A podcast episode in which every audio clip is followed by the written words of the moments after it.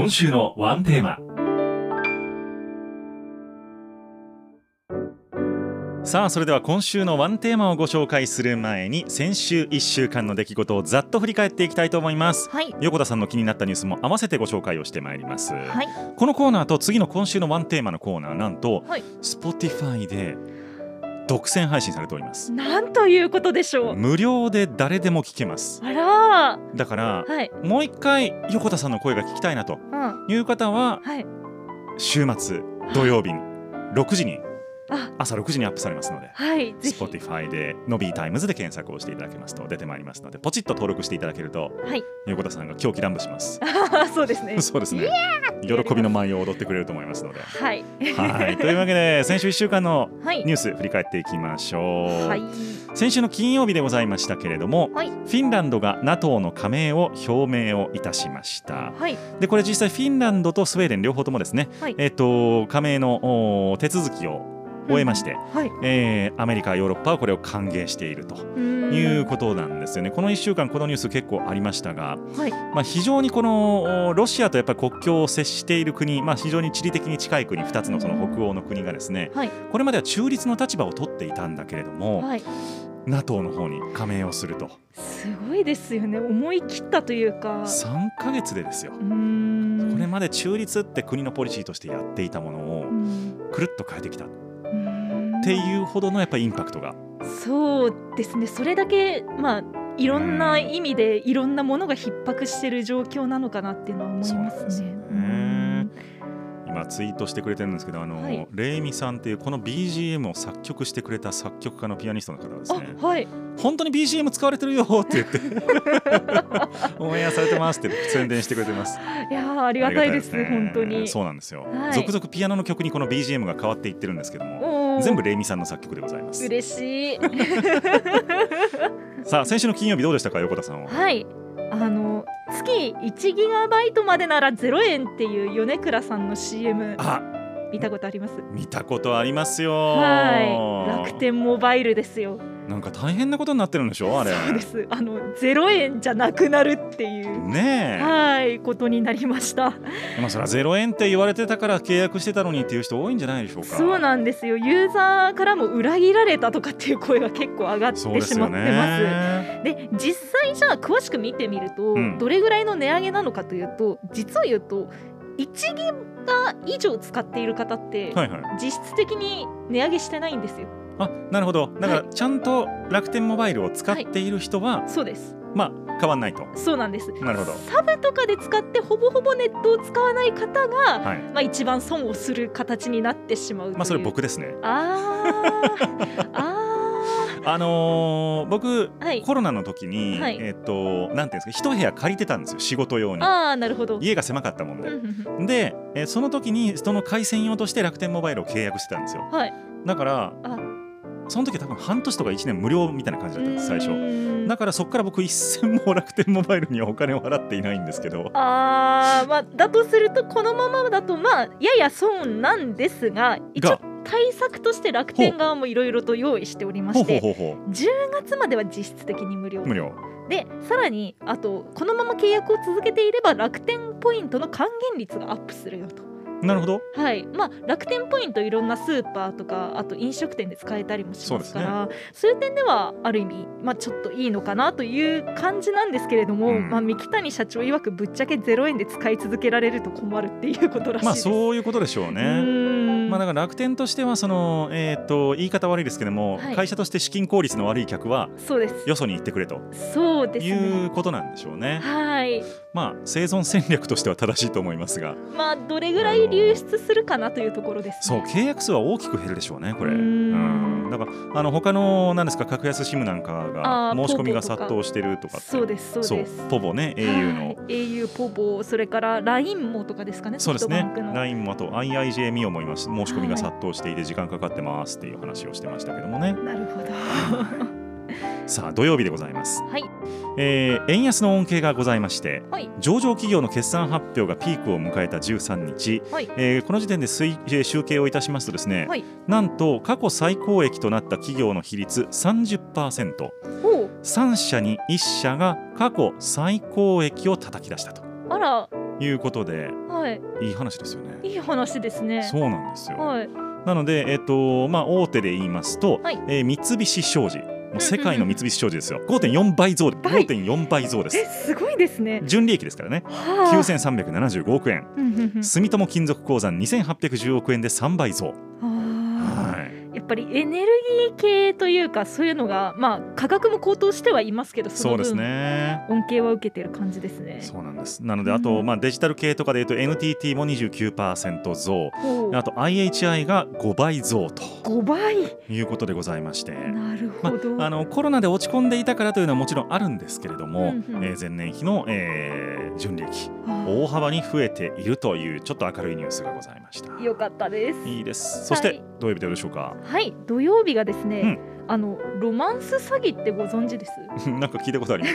え、要するにそのあの色仕掛けでっていう感じですよね。あまあそうですねあのまあ自分のプロフィールを偽って、まあ、結婚しましょうって言って相手からお金を騙し取るっていう手口なんですけれどもこれがですね今あの NGO に大変迷惑がかかっている。え、どういうことですか？どういうことかというとですねこのあの Facebook とかマッチングアプリの SNS で、はい。こうロマンス詐欺を働くときにプロフィールを登録するじゃないですか。でメッセージで私は今どこで働いてる誰ですみたいな自己紹介から始まるんですけど、はい。今ですねその結構シリアで医療活動をしていますとか不届きなやつがいるんすね。国境なき医師団のあの活動に参加してて今戦地にいますとかそういう NGO の活動を語っていることが多いんですよ。嫌ですね。そうなんですよれはさすがにでね。なぜかっていうと、うんその帰国費用とかを請求しやすいんですよ。なるほどな。そうなんですよ。で結構最近それを使ってなお語ってあの詐欺を働く方が横行してしまって NGO の方に問い合わせが来てしまってダメですよ皆さん。そうなんで。すよ。それで今じあの皆さんってあの皆さんやってないと思うけど。やってないと思うけど。そういう意味じゃないです。えーやってる皆さんはダメです。そうです。本当に聞いてないと思うけど。あのダメですよ。本当です。業務に今支障が生じてるらしいんですよ、ね、完全に営業妨害ですよねそんなのね。そうなんですよ。はあで実際もうお金も振り込んでしまった人も何人かいるみたいうでわなんかそういうのが今後どう影響してくるかどう対策をするかっていうのが非常よにね。はい考えられているところです。はい。はい、そして日曜日でございますけれども、さっきの話にちょっとつながるんですが、はい。えー、と東証プライムに上場している企業の、えー合計の利益、はい。これが36%増と。おいうことでこれ4年ぶりの高水準、まあ、これもあの円安で押し上げられたということなんですけれども。あー。まあでもね、マイナスになるよりかいいじゃないですか。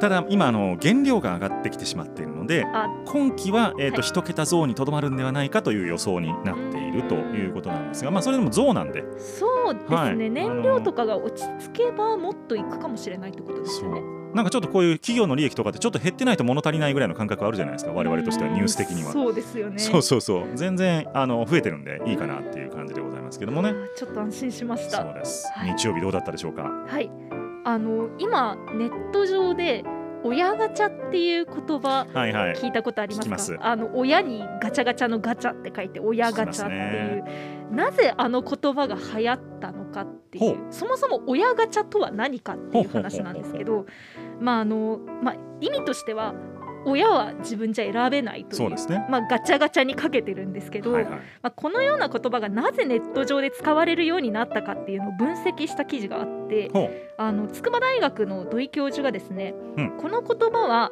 子供側がこう自分を守るための優しい言葉だって言うんですよ。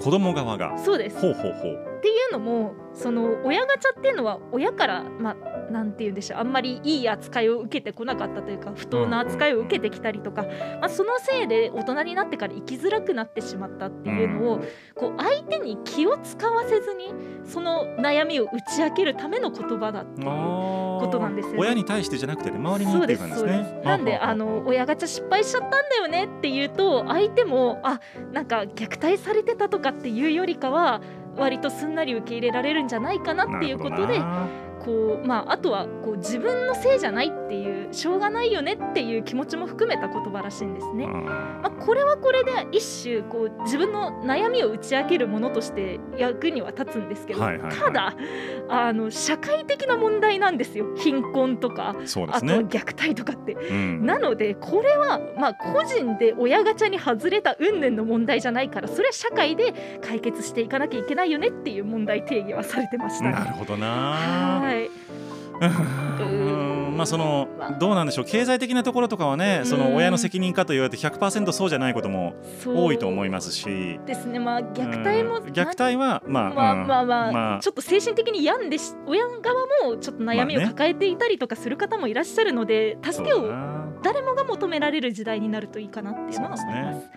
はあこれはもう2時間できる話題ですからね。うん。ちょっと先を急ごうと思いますが、はい。そういう、あのー親ガチャっていう話があったと。い、はい、言葉だけでも覚えて帰っていただければと思います、はい、さあ週明け16日の月曜日でございますがはい、北朝鮮が原子炉の建設を再開かという、うんえーニュースが出ておりました。はい、えー、と今週来週でバイデン大統領が韓国と日本を歴訪するんですけども、はい。それに合わせて北朝鮮は核実験とかミサイルの発射をまたやるんじゃないかという話があってそれとお同じような調子でのニュースでございました。はい、で、えーまあ、これ衛星画像を分析したものらしいんですけれども、はい、えーいつ完成するかは分かんないんだけども、えーこれがもし完成すると、えープルトニウムの生産能力が10倍に高まる可能性があるということで、まあ、実際にもうミサイル持ってると。そうですね。はい、でさらにそこに核兵器の製造技術も持つことになるので、うん。えー北朝鮮は大変なあー、まあ核頭痛の種にはい、なるという感じでございます。はい、どうでしょうか？ど。はい、月曜日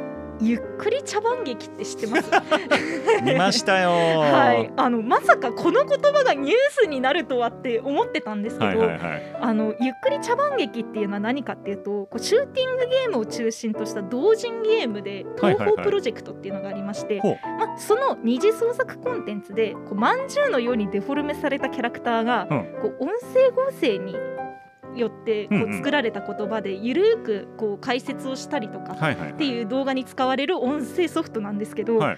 このゆっくり茶番劇という言葉が開発者とかあとは関係者デザイナーとかじゃない全く関係ない第三者が商標登録をしてしまらったんですしいですびっねくりしましたよ。そんなことできるんだって思っちゃいますけどね逆に。早い者勝ちらしいですやっぱり。あの誰がや持ってるとかっていうことじゃなくてその妥当性とかをね。そう僕も出願したことあるんですよ。はい。商標を。DJ のびっていう商標を出願したことあるんですけどはい。結構書類大変であれ。あそうなんですでね審査も結構厳しいんですよ。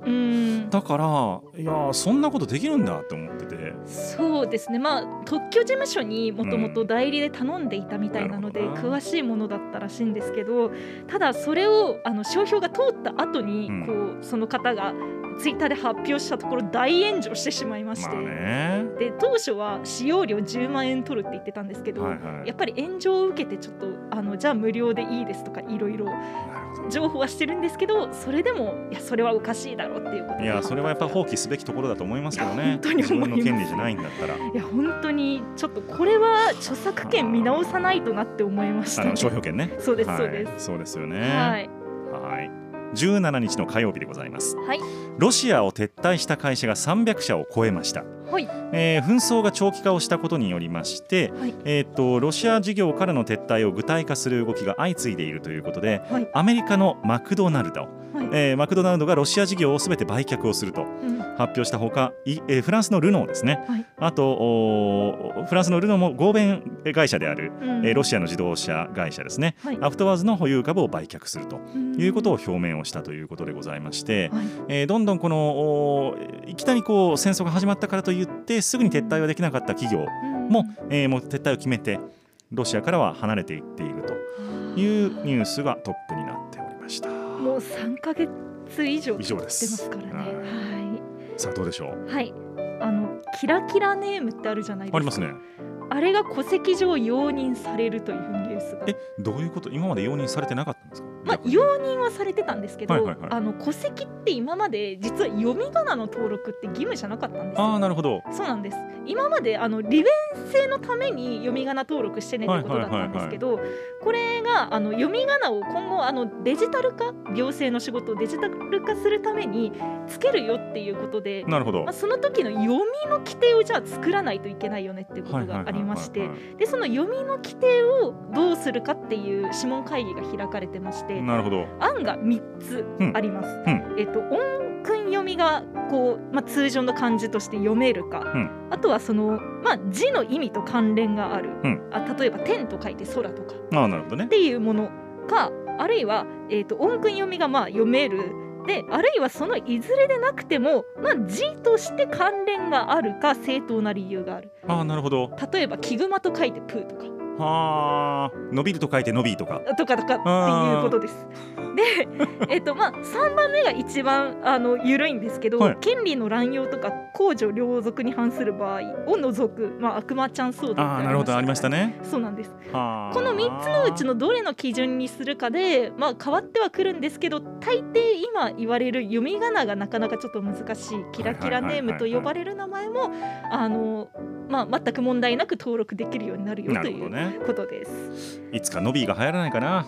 のび。の び。横田のび。横田伸び。語呂が良くてちょっといいですね。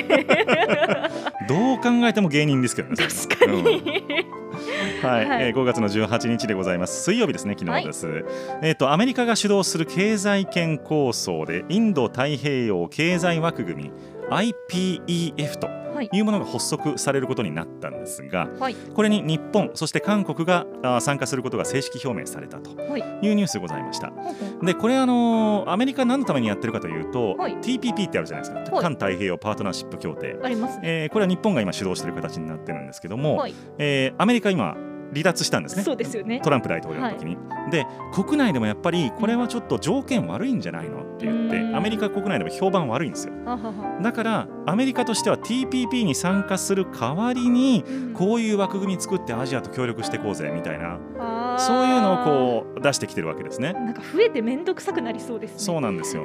ただこれ読んで字のごとくあくまでも枠組みなんでなるほど。で TPP は協定なんですよ。うーん。で細かいところまで関税何は何パーセントみたいなことをやるのが協定なんですけど、うん。枠組みは仲良くしようぜっていうだけなんであざっくりしてますね。ざっくりしてるんですよ、うん。だから中国あ日本も韓国もはい。やる、やるやるって言って結構気軽に言ってる感じなんですけど、なるほど。あのまあ、主導権争いにどうしてもなっちゃうだろうなっていう感じはしますね日本とアメリカで。ですよね。後からなんかすごい厳しくされたりとかしたら嫌だなってそうないんですよね、はい。なんかモラハラ彼氏みたいな感じ嫌だ絶対別れた方がいいやつだ。水曜日どうでしょうか？はい。あの25歳のギャル校長が誕生します。25歳とギャルがまずねどうなんですか、聞きましょう、まあはい。あの エッグっていうギャル雑誌がありますあります。ご存知ですか、はいあの編集長を4年間務めてもともとあれ休刊してたんですけど生粋のギャルなんですねそうですそうです。あれを復活させた伝説の編集長が学校を作るらしいんですよ渋谷に。ね。そうなんです。渋谷にしかも。渋谷にほ渋谷女子インターナショナルスクールという学校なんですけど。うギャルっぽさないっすね。そうなんです。よただ内容がすごく面白くてほこうまあもともと読者モデルの方を近くで見てる方なのうでなるほど。そういう芸能界に興味がある方あるいはインフルエンサーとかに興味がある方の育成高校ということです。ね。まあ、そこに就任するのがこのエッグの編集長ということであのかなりこうやり手の方でなるほどね。もうあのまあ今までの読者モデルはモデルしか、まあ、興味がなかったけど今はインフルエンサーだったり YouTuber だったり、うん。さらにプラスアルファの付加価値をつけて活躍しようっていう方が多いと、その方のサポートをしていきたいということで今回学校を作られたということなるです。ほど。新しい時代にギャルを。はい、文化をね持っていこうということかと思いますけども、そうです。そして今日でございますけれどもはい。イギリス EU と通商摩擦再燃というニュースでございました。うん。うん、今そのウクライナのことでねい。イギリスと EU なんて一番手に手を取り合わないといけない人たちなんですけれども、はい。イギリスって EU から離脱したじゃないですか。はい。であの時にうん。北アイルランドっていう地域、はい。これイギリスの一部なんですけども、はい。アイルランドっていうこう島があるんですけどね、うんうんえー北アイルランドっていう地域はイギリス、ん。それ以外のところはアイルランドっていう国だったんですよ。うんうん。ででアイルラあ国なんですよ。うんでアイルランドは EU なんです今今も。北アイルランドはイギリスだから EU じゃないんです。わめんどくさい。そう。で、あのーここに実質的に国境はないんだけれどもはい。北アイルランドとアイルランドの間で物のやり取りをするときははい。関税を課しましょうっていうことにしていたんです、はい。ところが、あのそれをまあ徐々になくしていくみたいな方向にちょっと進みつつあってそれやられたら北アイルランドとアイルランド一緒になっちゃうじゃんって言ってイギリスがちょっと警戒感を示してそこでまた EU との摩擦が発生しちゃっているっていう話なんですよね。なるほどということでこれがねちょっとまた新たな火種にななるんじゃないかみたいな話がございました。はいさあ今日はどうだったでしょうか？はい、もうこれ私かなり怒ってるんですけど、うん三角関数が必要なのかって 言った議員さんがいたんですよ。ああダメだ。はい。それはダメだ。横田さん怒るぞ。はい、維新の会の方なんですけど、はいはいはい藤町健太さんってはいはいはいいう衆議院議員の方が、はい。えっと、三角関数よりも金融経済を学ぶべきじゃないかっていう答弁を今回国会でしたらしくっていやそれは違うだろうっていうことが SNS でかなり言われているということですね。なるほどね。はい、そんなニュースにぴったりのナンバー続いてお届けをしてまいりましょう。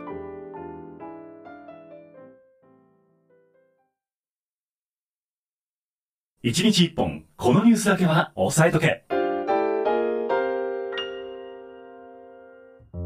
今週のあと一日をワンテーマで乗り切る情報バラエティ週刊 Nobby タイムズをお届けをいたしております。今週のワンテーマのコーナーです、はい。毎日毎日読み切れないほどニュースがあると思います。うんその中から横田さんがああやって一つね、うん。あの珠玉のニュースをピックしてくるのも大変なご苦労だと思うんですよ。いえいえ。そのご苦労を私皆様の分を肩代わりいたしましてあー嬉しい。この1週間この流れ大事だったよねっていうのをピックアップいたしましてはい。テーマを設定して1日1個ずつ記事をお届けしてまいります。はい。今週のテーマ、はい。さっきあの1日1本のコーナーではい。なんかじゅね増益増益みたいなうんうんうん。過去最高みたいな感じで言ってたじゃないですか。はい。今週のテーマ急ブレーキですえ、もう途端に 不穏な流れになる。もいや今週の、ね、主要なニュース見てますと、はい。世の中の企業の業績とか経済の状況は好調なように見えてるんですが実はう、ん、結構急ブレーキがかかっているよっていう分野があったりするんですよ。ま。その景気減速の兆候はどこに見えるのかというところを振り返っていきたいと思います。はい。さあ先週の、えー金曜日からスタートですで5月の13日でございましたけれどもはい。経常黒字4兆円に急減というニュースがございました。急ブレーキかかっております。えー、なんでですか？2年間で4分の1になりました。えー、えー経常黒字というのはそもそも何かというと、はい。えー海外と貿易とか、まあ、その投資をやる時のその収益ですよね、要はあの輸入をして輸出をして日本は稼いだりしてるわけです。原材料を輸入して物を作って輸出するっていうのをやってるわけなんですがあのこの時に落ちてくるお金はい。利益の分が経常黒字というやつでございます。はい。これが縮小していると。えー、で、あのー入ってくる方ですね、はい。えーは円安でちょっとずつ増えてはいるんですけども、その分ご存知の通りエネルギーだ。そうです。化石燃料。の、えー価格が高騰している、まあ、これロシア危機にはじめとしてですねいろんな状況があって高騰しているとうんいうことでこの経常黒字が削られてしまっていると。いうニュースだったんですようね。なんかどっちも上がっちゃうから何とも言えないですよね。そうなんです。はいで、えっと、ちょっとこの日のお同じようなニュースでございまして、アメリカのこれまでの株価の上昇を支えてきた IT 企業5社、はい。まあ、いわゆる GAFA と呼ばれる人たちですね、はいこの人たちの時価総額、はい減ってるんですよ。え今年に入ってから株価下がってるじゃないですか。はい。どれぐらい減ってると思います？えまさか三分の一ぐらい減ってるとか？あのね、イメージそれぐらいなんですけえど、怖っ360兆円減、えーまあ、およそ3兆円、3兆ドルですね。三兆ドル、はい。もう360兆の規模がでかすぎて分かんなくなってきてますもん。一番高かった時10兆ドルぐらいあったんですよ。10この GAFA の時価総額、まあ、時価総額発行株式数かける株価ですね。なるほど。はい、それが今あーおよそ3兆ドル減ってるので、まあ、3分の1減ってるっていうぐらいの大体同じぐらいのイメージです。はあ。でなので、あのー世界の時価総額トップがアップルじゃなくなりまして、えどこです？サウジアラビアのえ？サウジアラムコという会社。石油かなんかでございます。国営企業でございます。そっかロシアの代わりにそっちから買うからそうなんです。なるほど。はということでですね。う、ん。まあ、世界の状況も大きく変わってきているとい。いうところです。そして土曜日になりますけれどもはい。楽天グループ最終赤字914億円。うん。ということでございまして。なんかまあそりゃ0円やめたくなるよなっていう。そうなんです。まあ、あの楽天グループもでも実は2020年度以降赤字が続いてるんです実は。そうなんですか。でこれは2020年度でちょうどその楽天モバイルとかの投資を拡大し始めた時期なので、あ携帯電話事業にかけているのは分かるんですがあ、うんうんうん。それでも900億円の赤字っていうのは結構大きいと。うーんいうことでございまして。なんか投資した分が返ってきてないってことですか？まあのーちょっと最初は今ね、あのーうん。どんどん加入者を増やすっていう方向で言っていたのをちょっと軌道修正せざるを得なくなってきたということなんでしょうね。これだけの赤字ということになりますと、うん。まあ、残念なところでございますけれども、はい。無料の携帯電話ではなくなります。うん。そして同じ日でございますが、はい。えーオーディオファンの皆様には残念なニュースでした。音響が、えー破産申請を行いまして結構ショックでしたこれ。負債総額31億円ということで、まあ、音響はねもう以前からそのなぜかオーディオ事業を売却して事業を立て直そうとしていたみたいなことをやっていたのでどうして？いやそうなんです。だから正直ちょっと経営方針的にどうなのっていうところはあったんですうよん。ただやっぱりいいものを作ってきた会社なのでそうですよね。なくなってきてほしくないっていうオーディオファンの願いはあったと思うんですがうん届くことはなかったと。あいう残念なところでございますーね。コンポ持ってたよ。ね音響僕も多分実家にまだありますね。2台ぐらいありますね音響のコンポ。はい。本当ですか？そうなんですよ。いやーもうショックでショックで仕方ないですこれねは、クオリティも良くて価格もそんなに高すぎず、そうなんですよ、良かったんですけどね。というところでした。は残念です、い、そして、えーっとし日曜日でございますね。G7 中心の制裁が試練に直面しているということでございまして、えー、とロシアに対する経済制裁、まあ、開戦直後はイケイケどんどんでみんなめちゃくちゃ制裁打ちまくってたじゃないですか。うんこれがですね今ちょっと岐路に立たされているというところでございまして。あれもしかして石油ですか？そうなんです。あら。そうなんです。中国インドは輸入を継続をするとエネルギーに関してねうん。いう方向であったりとかあと G7 ではまあエネルギー金融をめぐる包囲網というものを構築しようとしてるんですがうん。そうは言ってもやっぱり国内の経済立ち行かなくなっちゃうと、うんまあ、そのロシアからは買いませんっていうわけにもいかなくなるっていう事情もうん。それぞれの台所事情がありましてそうですよね。なかなかですねこれ難しいんですようね。ん。なんかそれを分かってて長期化させてるのかなっていうのもちょっと考えちゃいます。そうですね。うん。まあ、実際でもロシアとしては結構戦況はあまり、まあ、思わしくないというまあ。ところのようなんですけどもうね。ん。結果どう戦況にこうつながっていくのかっていうのは注目したいですね。どうなるかわかんないです。はい。そして週明けの月曜日でございます。はい。中国4月の生産2.9%減。あら。小売売上高11.1%減ということでございまして。これはロックダウンですか？そうです。ロックダウンです。中国の経済に急ブレーキがかかっておりまして、まあそりゃそうなりますよね。上海のロックダウンですね。うん。が大きな影響を及ぼしているということなんですがその今更ゼロコロナですかみたいなところはもう世界中から結構あの批判を受けているところでして、まあもっと早くやってほしかったなっていうのはありますそうなんですよね、まあ、だからまあ仕方のないところなんでしょうけども、まあ、国中国も今このコロナそして北朝鮮も今コロナが大変なことになってまして。すごいことになってるってそうなんですよ。で、まあ、医薬品が圧倒的に不足しているということと医療施設もねあうん。のそんなに発達していないということもやっぱりあるようでございまして。あちょっとですね、まあ、あの中アジアがは本当にこのまま力を維持していけるのかっていうところも大事な岐路に立たされている感じはいたします。そしてこの日にまた同じようなニュースがあったんですけども企業物価指数が10%上昇しました。ーうん企業物価って要するにはい原材料ですね。うん仕入れ値が10%上がりましたっていうことなので利益がその分減りますねだから当然もう値上げしなきゃ10%も減っちゃうと利益普通出ないんで。そうですようねん。っていうことでもう値上げはもう仕方ないとうーんいう状況、ただこれでも先進国ではマシな方なんですよ、マシな日方本のインフレは。なんてことだ。そうなんです。なのでなんですね。あものだから逆に今為替市場とかではちょっと円安ストップしてるじゃないですうか。あはい。それなんでかっていうと日本のインフレがアメリカとかに比べて低いからなんですよ。そっか向こうの人はもっと大変なんだなって思うと。そう。なんです。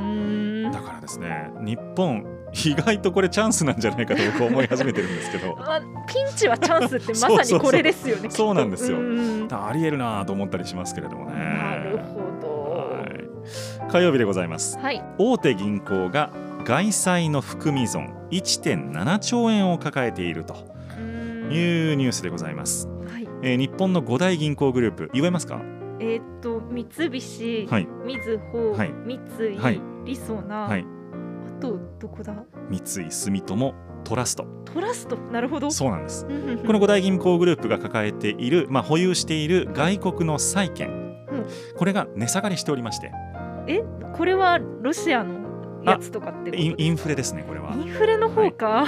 あの債券ってはい。金利が上がるとうん。価格が下がるという特徴があるんですね。あみんな国債とかの方に回っちゃうからですか？金利が上がることによって、うん。えー、とそうです。みんなが買いに走るんだけれどもうん。すで、に市場に出ているものの価格は決まっているので、あえー、と金利が上がった分価格で調整をしてトータルの金額を合わせるということになるんですけどこれごめんなさい。ちょっとややこしくなるんで、うん。あれなんですけど、まあとにかく金利が上がると、うん。えー本体の価格うん。が下がっちゃうんですよ。うんうんで今金利上がっちゃってるので、あーめちゃめちゃ下がりますね。そうなんです。そうすると確かに価値が下がるから自分たちの資産も損をするっていう。そうなんです。あだから1.7兆円の含み損、ーえー。まあ、要は売却してないので損は確定してないんだけども、うん。含み損を抱えていると。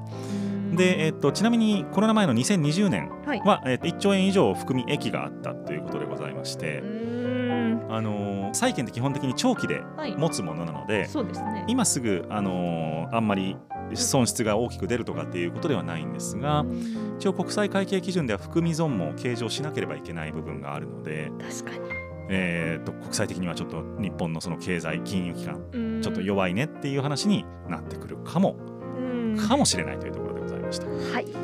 そして水曜日でございます。はい。日本の GDP が1.0%減となりました、うん。えーというわけでですね、まあ、新型コロナウイルスの拡大で、えっと今年の第一四半期だったので、はい。マンボウの、真っ只中だったと。お正月あたりですかね。そうですね。うん13月ということなので、まあ、そういう意味ではあのーまあ致し方ないかなというところではあるんですけれどもね、はい。えー GDP が大きく減少をしておりました。はい。そして今日でございますけれどもはい。世界景気ん。物価高で減速と。もう世界。そうなんですよ。